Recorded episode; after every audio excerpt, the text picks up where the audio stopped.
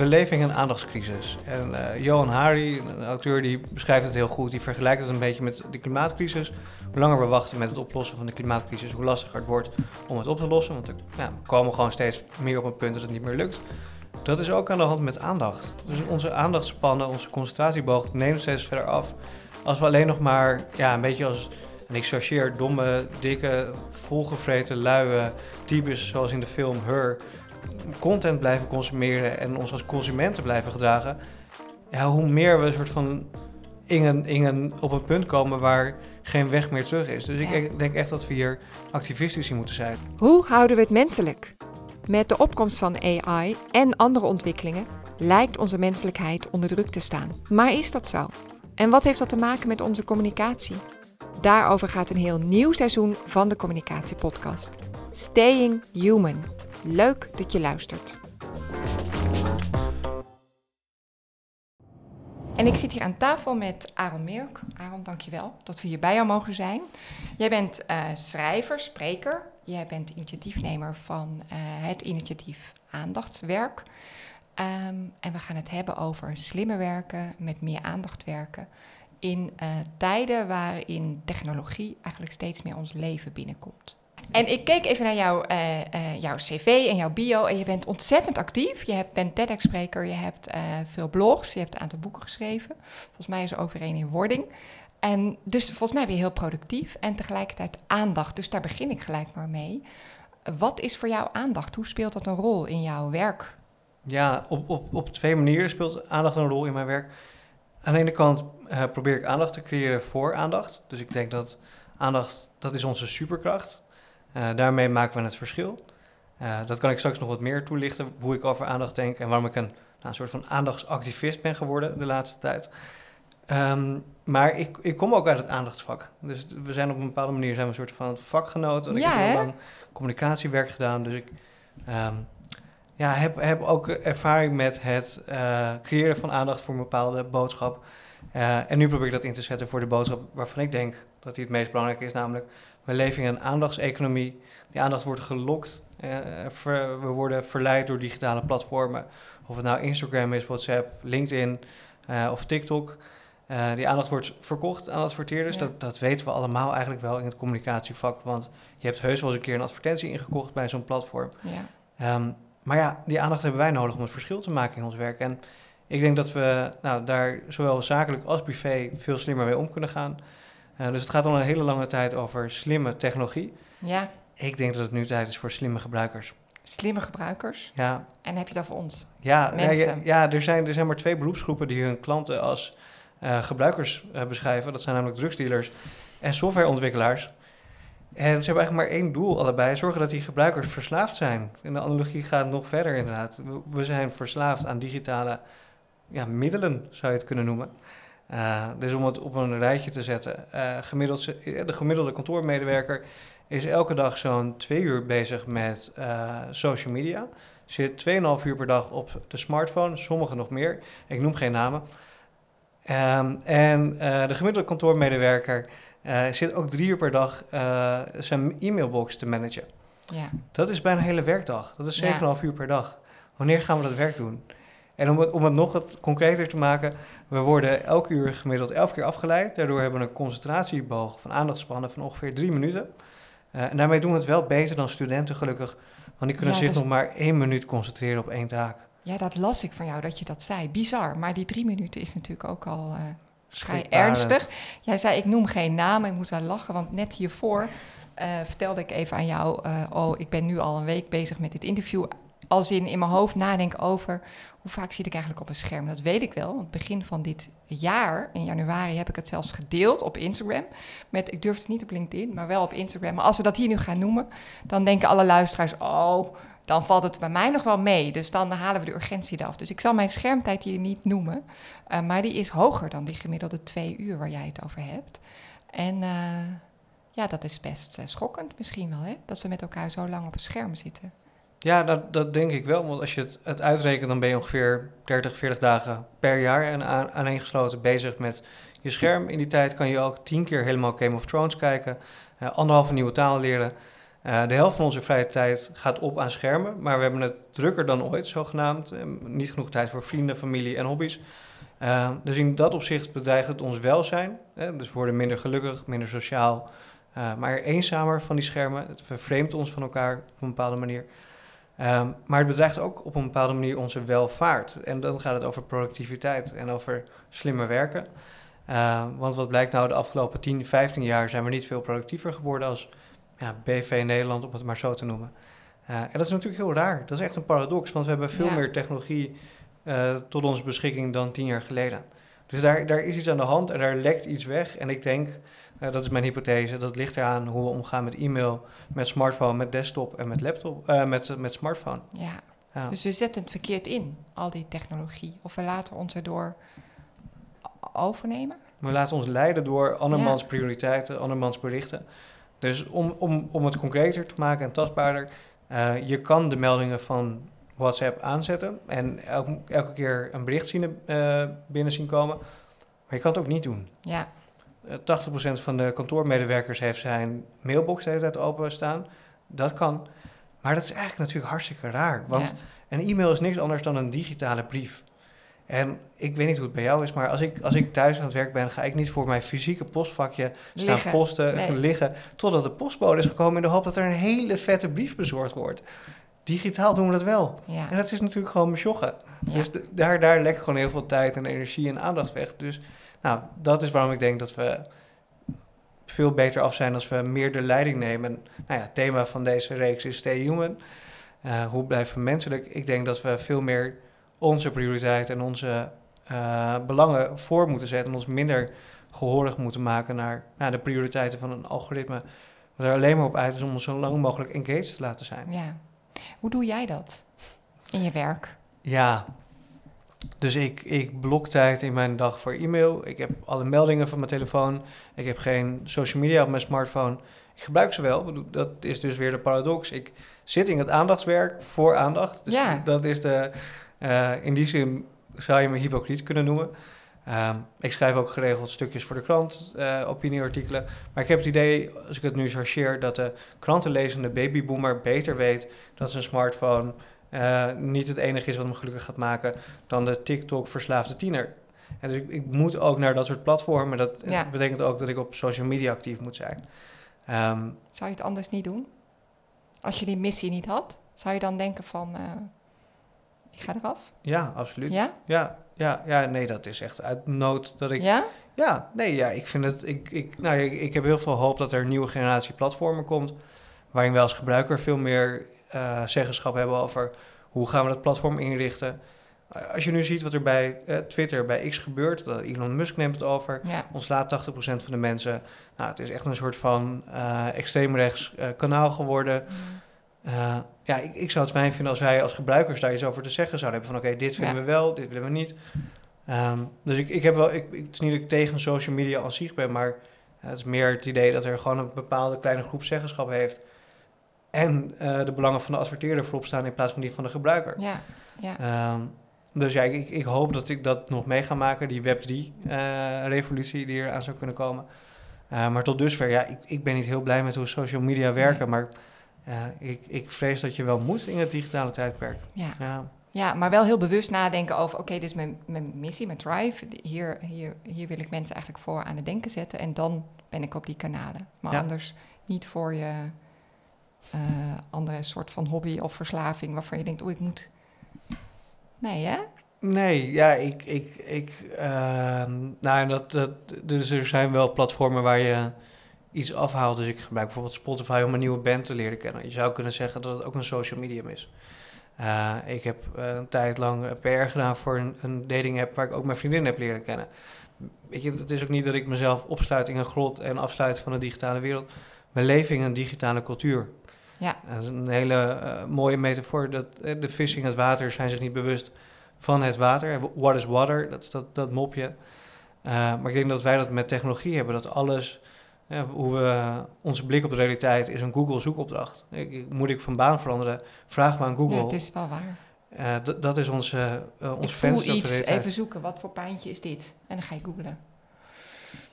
Wij maken nu natuurlijk een podcast over aandacht, maar we, we snoepen ook zo ongeveer een half uur, denk ik, tijd op van mensen. Waarom Mhm. zouden luisteraars eh, hier aandacht voor moeten hebben? Ja, ik denk dat, dat we... Ik geloof in maatschappelijke verandering. Ik denk dat we echt eh, nou, met z'n allen een verschil kunnen maken in de maatschappij. Dat zie je op het, gebied van duurzaamheid, op, op diversiteit. Met tien jaar geleden werd Duitse Kroes uitgelachen... omdat ze zei dat Zwarte Piet misschien niet zo'n goed idee was. Eh, Ik zie Zwarte Piet nu niet meer bij de supermarkten eh, in december. Dat, dat, dat is in tien jaar gebeurd. Eh, duurzaamheid was iets voor geitenwolle sokkentypes. Shell is nu zogenaamd een duurzaam bedrijf. Het kan wel. Het kan. Het kan wel. En ik denk dat de volgende maatschappelijke verandering die moet gaan ontstaan, ons digitaal bewustzijn is of bewuster omgaan met technologie. Dat zien we nu. Voor het, begin komt nu een beetje met AI en met deepfakes. Dat we denken, misschien niet te gek. We zien het met het mobieltjesverbod in de klas. Dat is er aan de hand. Dus we, we hebben het idee door van oké, dit is misschien niet handig als je iets wil leren. De volgende stap gaat zijn het recht om onbereikbaar eh, te zijn. Het recht op onbereikbaarheid. Dat zit nu al in een paar cao's eh, in de zorg bijvoorbeeld. Maar dat, dat gaat, hoop ik, en ik, nou ja, dat, dat kunnen wij dus met z'n allen doen. Ja. Dat gaat zich ver, verder uitbreiden. Dat je vaker onbereikbaar mag zijn, vaker offline kan zijn. Eh, nou, misschien andere eh, dingen verwacht van platformen waar je actief bent. Eh, maar dat is iets wat we ja, als maatschappij zouden moeten willen. Ja, dus en, en eigenlijk zeg je, want daarom moeten we ook gewoon nu even de tijd nemen voor dit gesprek. En meer gesprek hierover voeren natuurlijk. Niet alleen wat wij hier doen. Ehm, juist ook vanwege die aandacht voor dit belangrijke thema. Ja. En wanneer niet, wanneer moeten ze de eventjes op pauze zetten? Wat is een moment dat je zegt van oké, nu gaan andere dingen voor? Ik denk dat als je huis in brand staat, dat het een hele goede reden is om bijvoorbeeld deze podcast even op pauze te zetten. Ja, doe maar wel. Ja, dan zou je bijvoorbeeld het huis uit mogen vluchten. Ja. Of de brandweer kunnen bellen. Ja, maar anders, ik denk dat echt dat we... Dit is gewoon, is het echt bovenaan je prioriteit? Ja, dit is een, we leven in een aandachtscrisis. En eh, Johan Hari, een auteur, die beschrijft het heel goed. Die vergelijkt het een beetje met de klimaatcrisis. Hoe langer we wachten met het oplossen van de klimaatcrisis, hoe lastiger het wordt om het op te lossen. Want er, nou, we komen gewoon steeds meer op een punt dat het niet meer lukt. Dat is ook aan de hand met aandacht. Dus onze aandachtspannen, onze concentratieboog neemt steeds verder af. Als we alleen nog maar, ja, een beetje als, en ik chargeer, domme, dikke, volgevreten, luie types zoals in de film Her, content blijven consumeren en ons als consumenten blijven gedragen, ja, hoe meer we een soort van in een, in een, op een punt komen waar geen weg meer terug is. Dus ik denk echt dat we hier activistisch in moeten zijn. Zowel privé aan de keukentafel. Mijn laatste boek heet Niet appen tijdens het eten. eh, over hoe gaan we met elkaar om in het digitale tijdperk. Maar ook op het werk. En ik denk dat daar voor de werkgever heel veel te winnen is in termen van productiviteit. En voor de werknemer in termen van welzijn. Ja, ja ik, ik ging hier naartoe en ik zat toch even zo in mijn hoofd na te denken van wat is nou eigenlijk de kern of de hoofd, hoofdboodschap die jij eh, in, in dit interview en ook in je boeken brengt. Dat zit hem eigenlijk steeds in terug naar de regie pakken, hè? op technologie, op eh, je mobiel gebruik, op eh, AI. Daar in die hoek zit het, hè? weer terug, terug de regie pakken. Autonomie. Ja, het, het is inderdaad eh, het spanningsveld tussen mens en machine. Dat, dat zit er inderdaad heel erg in. Ja, Ehm, dus je kan inderdaad, en dat, dat gebeurt nu. Het is ook best wel grappig. Er is een meisje die vraagt dan aan AI van wat zou ik moeten doen als ik met een jongen op date ga. Dus die Me Myself AI heet dat YouTube of Instagram concept. Je hebt het vast ook voorbij Ja. zien komen. Het is natuurlijk heel geestig, maar het is natuurlijk ook heel raar dat we een hele slimme rekenmachine vragen gaan stellen met ethische eh, implicaties. ja, En, en nou, daar, we hebben bij de toeslagen verder gezien. En in Rotterdam bij de uitkeringsfraudecontrole. En bij de IND. Wat voor consequenties dat kan hebben. Namelijk gewoon racisme. ja. En, en echt hele heftige toestanden. En ja. eh, nou ja, dan, dan denk ik, misschien moeten we daar toch een mens bij betrekken in zo'n proces. En een menselijkheid voor opstellen. Hoe zouden wij dat nu kunnen doen als communicatieprofessionals? Hoe kan je nou daar. Moet je dan een gesprek gaan voeren in je organisatie? Of moet je eerst gaan boeken gaan lezen? Of waar, waar moet je beginnen? Eh, ja, dus ik, ik kan me voorstellen dat je je de vraag moet stellen of je, als je, als je, als je dit tot het uiterste doortrekt, zou je zelf de vraag kunnen stellen: wil ik adverteren op platformen die de democratie ondermijnen? Maar als je, als je daar in bent of streng in bent of daar waarde aan hecht. Dus we hebben, we hebben heel veel gesprekken over de implicaties van AI, maar ik denk dat we nu al hebben meegemaakt met eh, de Cambridge Analytica toestanden, en, eh, de Brexit, de verkiezingen van Trump. dat was allemaal niet mogelijk geweest als Facebook en niet zoveel gegevens van ons zou verzamelen en uh, die data niet verkocht zou worden. Dus als je daar zorgen over maakt en je wilt het niet meer steunen, dan zou je daar niet meer moeten adverteren. En wat zou dan wel een oplossing zijn, is bijvoorbeeld nieuwsbrieven. En ehm, dat heeft een paar voordelen, zowel voor de gebruiker als voor het bedrijf. Namelijk, jij als bedrijf hoeft niet meer langs een, een tolpoortje eigenlijk van social media. En want je bereik wordt steeds verder afgeknepen, je moet steeds meer adverteren. Ehm, daarbij heb je ook nog te maken met het soort van het censorship van social media. Maar nou goed, uh, dat, dat, dat zou ook een argument kunnen zijn. Ehm, maar ook voor, voor een, een consument heeft het, het, het, zorgt ook voor een directe relatie eigenlijk. Uh, ik geloof dat, dat, dat er best wel wat platformen zijn ook die dit faciliteren voor die directe relatie. Hartveld bijvoorbeeld, Fancage, dat zijn een paar van die clubs die dit, nou, Nederlandse bedrijven die dit aan het opzetten zijn. Uh, dus dan heb je het echt over de directe fanrelatie. Ja, en dat stukje regie op je werk en productiviteit. Want dat vind ik zelf een voordeel ergens ook alweer van AI. Je kan het ook inzetten om slimmer te werken. Uh, hoe zie jij dat? Ja, dus ik denk dat we AI zouden moeten zien als een hele slimme stagiair die, die we werk kunnen laten doen, ja. maar nog steeds een stagiair. Waarbij je toch even zeker wil weten dat het goed gebeurd is. Het, moet wel checken of het uh, geen gibberish of het geen wartaal uh, produceert. En al die woorden die ik nu gebruik, vind ik aan de ene kant nog best wel problematisch. Want ik gebruik woorden die we eigenlijk zouden gebruiken als we het over een mens hebben. dus ik zeg uh, wartaal uitslaan, een stagiair en daarmee, ja, dat, dan maak ik me toch een beetje schuldig aan. Persoonlijk, maak je er een persoon van? Antropomorfisme is het, het woord met alle lettergrepen. Uh, inderdaad, denk aan de M&M's reclame. Ja, ja, ja. Die poppetjes die rondlopen. Dat is eigenlijk wat we doen met AI. Terwijl onderaan de streep, wat is nou generatieve AI?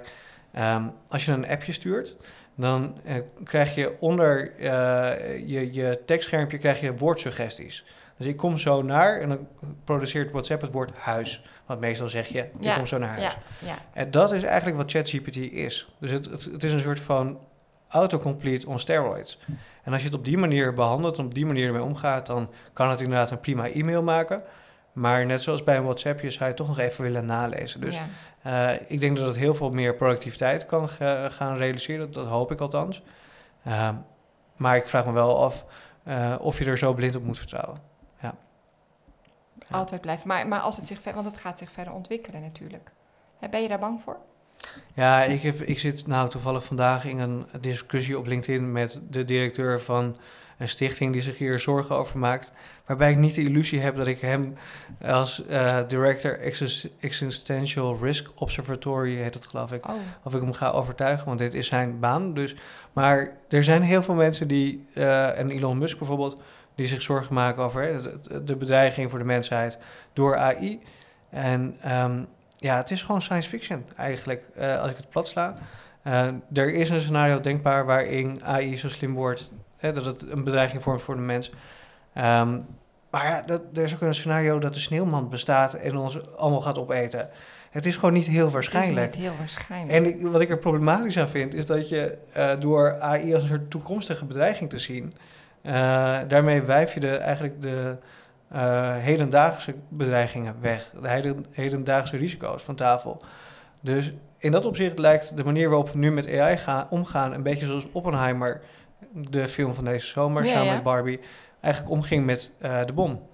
Want ook na het, uh, nadat Hiroshima en Nagasaki gebeurd waren, waarschuwde hij voor de atoombom. Ja, dat is best laat. Dus we zeggen, pas op voor de ja, implicaties van AI. Maar we hebben, de, we hebben, er zijn in Nederland iets van duizend kinderen in huis uitgezet. Omdat uh, hun ouders ten onrechte, hè, op basis van een racistisch algoritme, ja. van fraude zijn voor, beoordeeld. Um, er is in Myanmar zijn er, is er genocide gepleegd op een minderheid, omdat Facebook niet genoeg investeerde in contentmoderatie, want er zijn geen dollars te verdienen.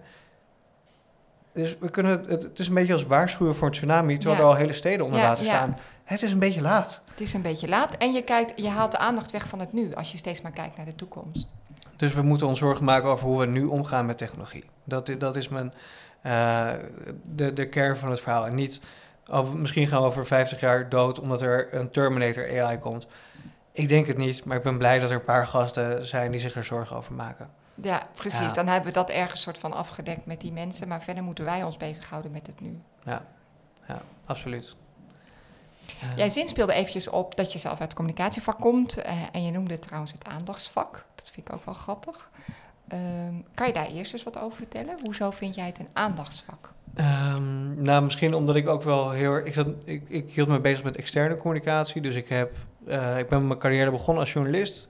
Toen naar de dark side overgestapt, naar PR. Dark side? Ja, zo wordt het toch gezien in de journalistiek. Je werkt niet meer voor de waarheidsvinding, maar voor nee, de nee, commercie. Nee, voor de commercie. Ja, uh, maar ik, ik begonnen met grote overheidscampagnes. Dus hoe commercieel was dat, dat weet ik niet.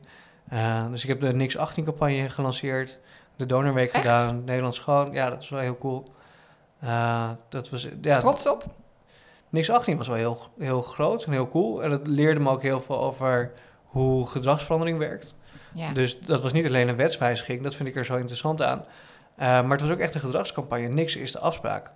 Dus ik heb toen 30 BN'ers geïnterviewd voor een, soort mini-boekje van, weet ik veel, uh, DJ's tot rappers, tot voetballers, tot uh, influencers. Ik denk dat ik het nog weet. Want wij hadden kinderen toen die richting de 16, 17. Volgens mij heb ik die site helemaal nog zitten bekijken toen. Oh, wat grappig. Ja, dat waren dus jouw verhalen. Ja, en, en, maar dat is ook denk ik wat we dus, om het dan, nou ja, nog heel even naar het nu.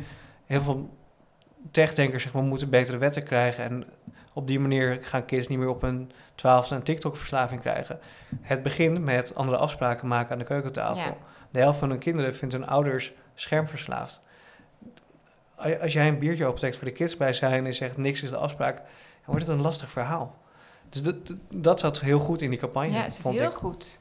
Um, dus dat, dat was een van de eerste dingen die ik deed in het communicatievak. Toen meer corporate kant op gegaan. Uh, zeven jaar geleden mijn baan opgezegd. En toen meer in die start-up hoek beland. Nou, voor Inner Circle gewerkt. Uh, Deezer, die muziek-app. En toen nog een start-up opgericht samen met een paar vrienden, Presscloud. Met het idee dat we de wereld voor PR zouden veranderen, waarmee bedrijven zelf hun PR konden regelen. En dat een paar jaar gedaan. En toen was het 2021. En toen had ik het idee dat de wereld in de fik stond. Namelijk de bestorming van het Capitool. Ja, dat was toen. Ja, en dat, dat is gewoon een koepoging in ja, de, democratie, de grootste democratie, de wereldmacht. Eigenlijk die ja, ons hachje in Europa zou moeten redden de hele tijd.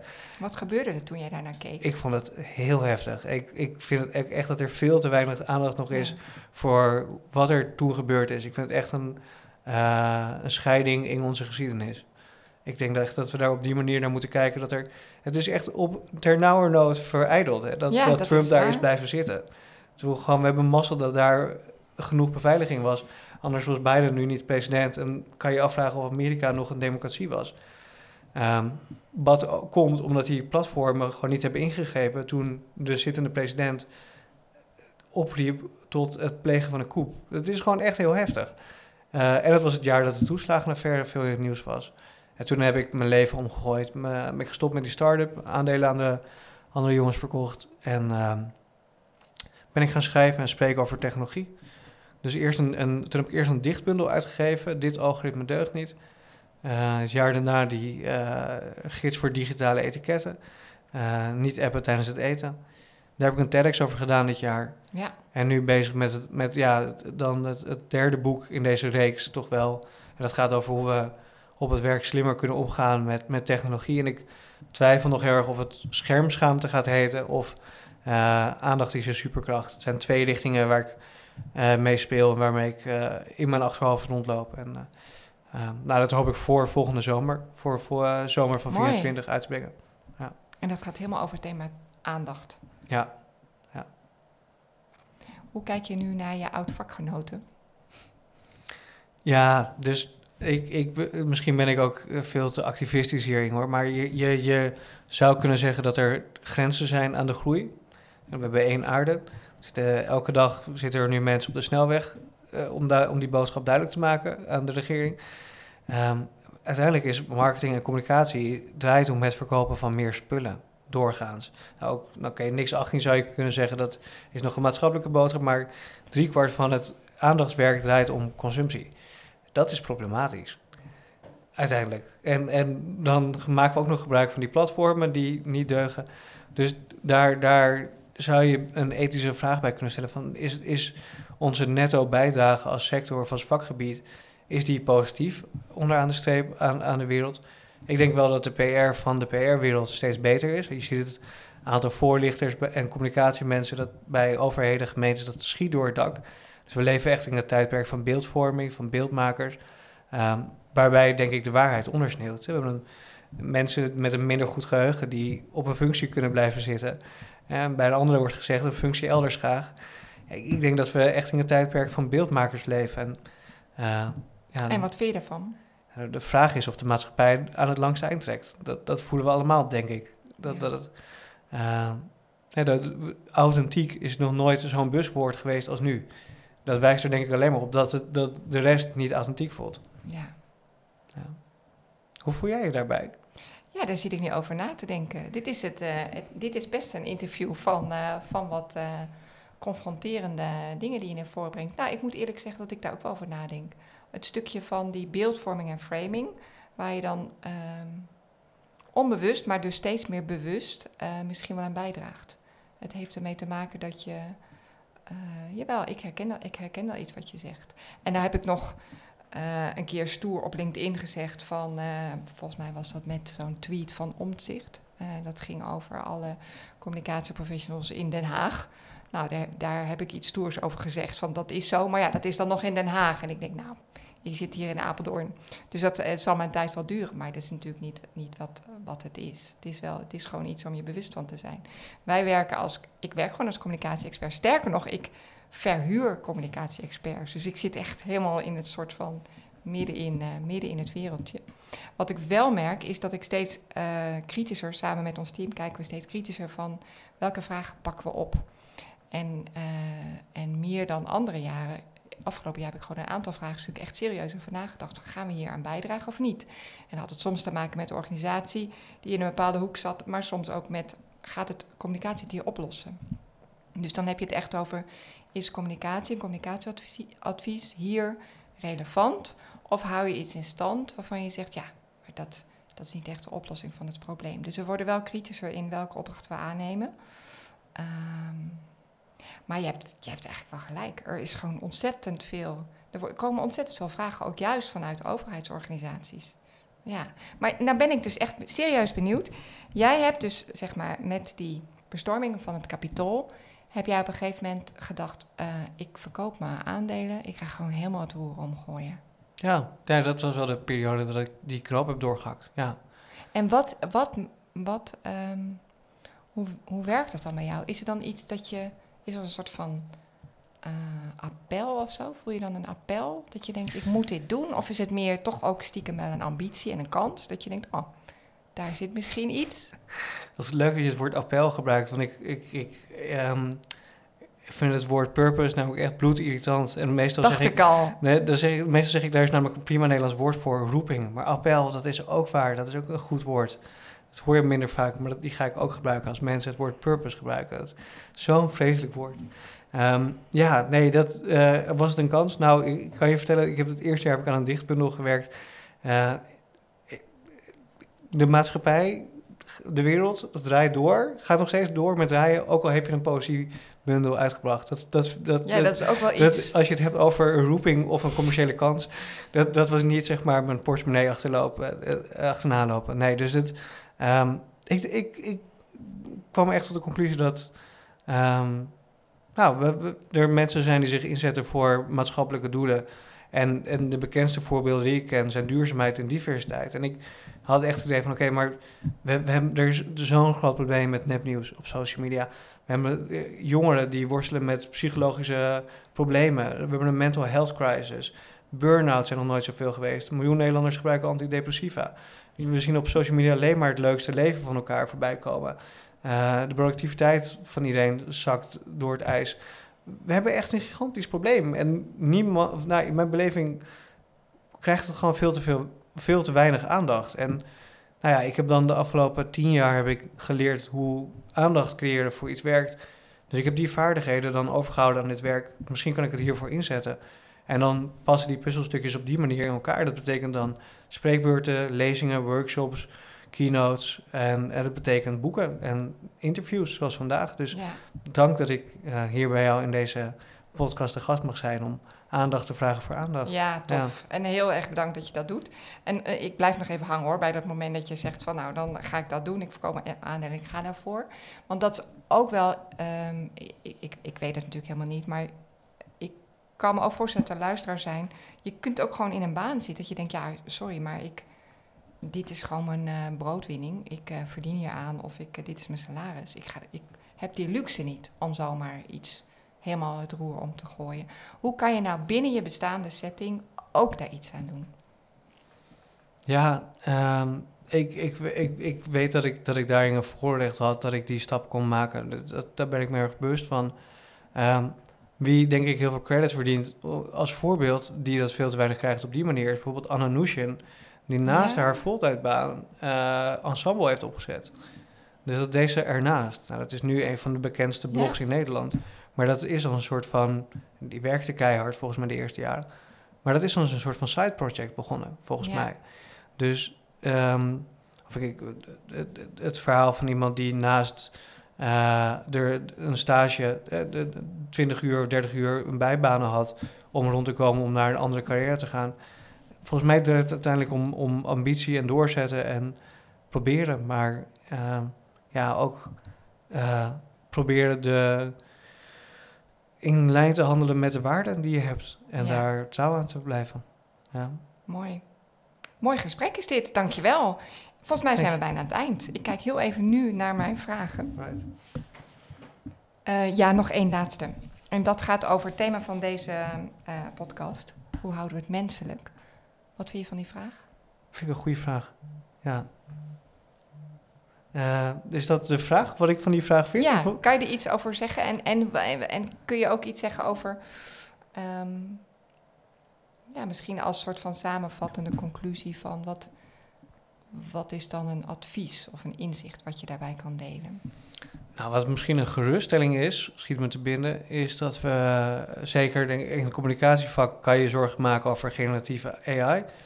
En um, E, elke keer als je er zorgen over maakt, zou je kunnen denken aan het theezakje. En dat zit namelijk zo. De uh, generatieve AI wordt getraind op basis van openbare data. Generatieve AI creëert heel veel openbare data. Andere woorden, het is een theezakje wat eigenlijk in een emmer uh, wordt gedompeld. en nog een keer en nog een keer, waarna we ons afvragen waarom is die thee toch zo slap? Ja. En dat, dat is waar we naartoe groeien, denk ik, met generatieve AI. Ik heb hier echt recent kennis van genomen van deze theorie van het theezakje. Ik vind hem heel interessant. En ik denk ook echt dat het dus de grenzen van de groei van ChatGPT markeert. Want het worden ook al steeds minder goede teksten, hoe meer we het dus laten produceren door ChatGPT. Um, dus hoe houden we het menselijk? Ik denk dat mensen altijd nog nodig zijn. Ja. Dus uh, een van de mythes over AI is dat wij als makers of communicatie, mensen, aandachtswerkers uh, overbodig zouden zijn. Ik denk het niet. Ik denk dat er altijd nog een mens nodig is die zegt van oké, dat is een goede afbeelding, een goede tekst. Maar ook om die AI te voorzien van teksten, zodat het niet een slappe thee wordt. Slappe thee. Dus denk aan het theezakje als je je zorgen maakt. Ja. Heel goed, dankjewel. Ik kom nog even bij jou terug, Aaron, over dat stukje productiviteit, wat ook echt een thema is van jou. Uh, heb je daar tips voor? Hoe kan je nou uh, slimmer productief zijn? Ja, ja dus we zitten dagelijks brengen we twee uur door op social media, tweeënhalf uur op onze smartphone, drie uur zijn we bezig met e-mail. Nou, dan is e-mail het grootste probleem. Dus daar, dat is het meest laaghangende fruit, denk ik. Dus de oplossing is om tijd te maken voor je e-mail. Er tijd voor te reserveren en niet bij je postvakje in de buurt te blijven. Dat is makkelijker gezegd dan gedaan. Want elke keer dat je die mailbox checkt, zit er misschien wel weer iets spannends in. Dus er komen dopamines vrij. Hoe doe je dat dan? Nou, daar zijn een paar tools voor. Ik zal, je hebt vast show notes. Ik, ik kan ze Zeker, ja, en een nieuwsbrief. Ja. dus daar kan ik ze in noemen. Uh, inbo uh, Inbox When Ready is een tool. Boomerang voor Outlook. Dan pauzeer je eigenlijk dat de mails binnenkomen. Uh, het is namelijk discipline, ja, te gek, maar dat heb je ook niet altijd. Nee. Zo word je gewoon gedwongen dat je die mails pas binnen ziet komen, weet ik veel, om 10 uur, 1 uur, om 5 uur. en anders niet. Dus dat is iets wat ik je zou meegeven. Nou, zitten we 2,5 uur per dag op die smartphone uh, en 2 uur per dag op social media.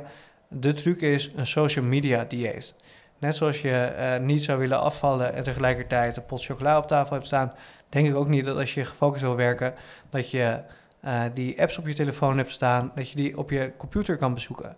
Nou, moet je er dan helemaal mee stoppen? Dat is misschien wat rigide.